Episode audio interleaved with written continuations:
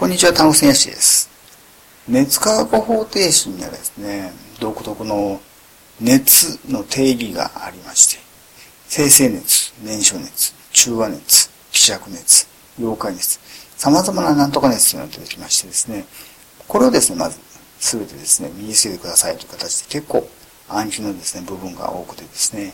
でただ、その暗記をしておかないと、その問題でですね、こういう熱の計算をしましょうというときに、何の熱を計算すればいいかというのはですね、簡単に生成熱を出しなさい、燃焼熱を出しなさいという形で、えー、問題で問うていることちょうどわかるよねと。分かったらその通りですね、計算式を立てて計算してって形ですね、そもそも何を求めればいいのかというですね、その設問要求というんですけども、一体何について注目すればいいですかというところがですね、これがきちんと理解できないと、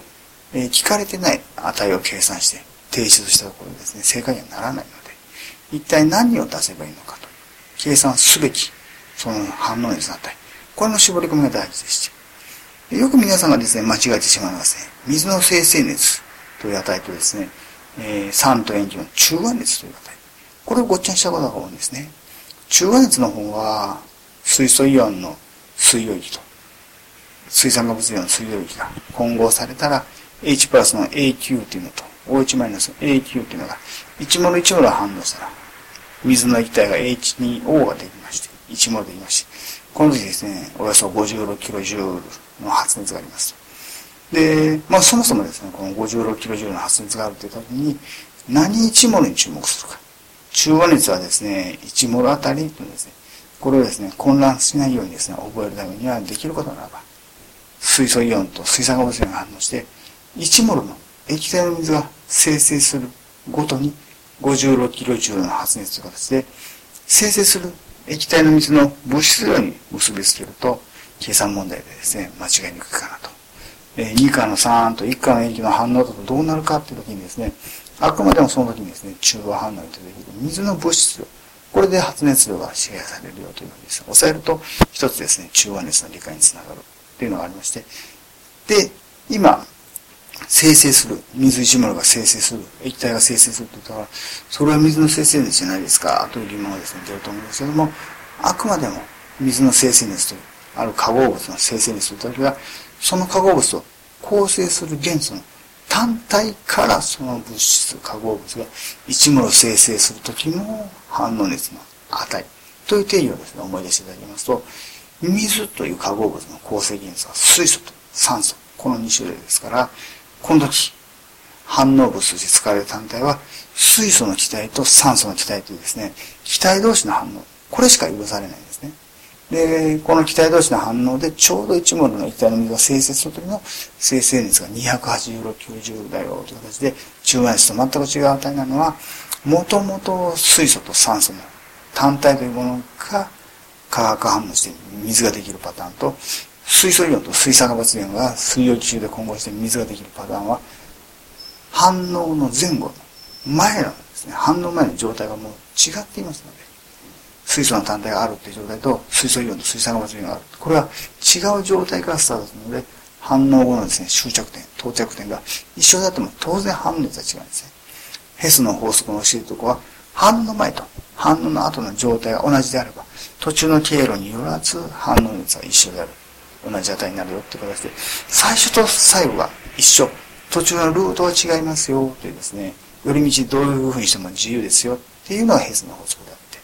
生成物が一緒なのが同じってことはないんですね。反応のスタートですね。え、11メートルのですね、飛び込み台が飛び込むのと、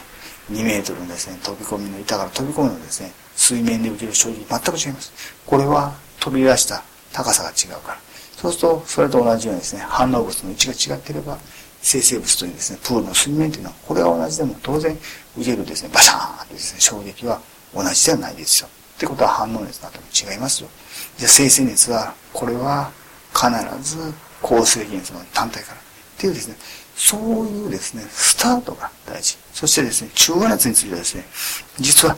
十分に薄い酸と十分に薄い塩基という、十分に薄いというですね、キーワードがついてまして。まあ、およそ目安としてはですね、溶質の200倍の物質量の溶媒、水っていうことなんですけど、まあ、そこはあまりですね、こだわらなくていいんですけども、薄い酸と薄い塩基っていうので、特に、えー、問題でですね、よく出るのは、薄い酸にですね、塩基の結晶、水酸化カリウムの結晶、水酸化ナトリウムの結晶をドーンと飛び込みます。これは十分に薄い塩基とは言えないので、まずは塩基が十分に薄い酸の溶媒の水をもらって、一旦十分薄い塩基になって、塩基になって、薄い塩基になって、薄い酸と反応して、水素イオンと水酸化物イオンなんで水が生成するというですね、二段の水酸化カリウムなり水酸化ナトリウムの溶解熱をまず発熱で放出して、その後中和熱を放出して全部の反応熱というふうな判断とか、あるいはですね、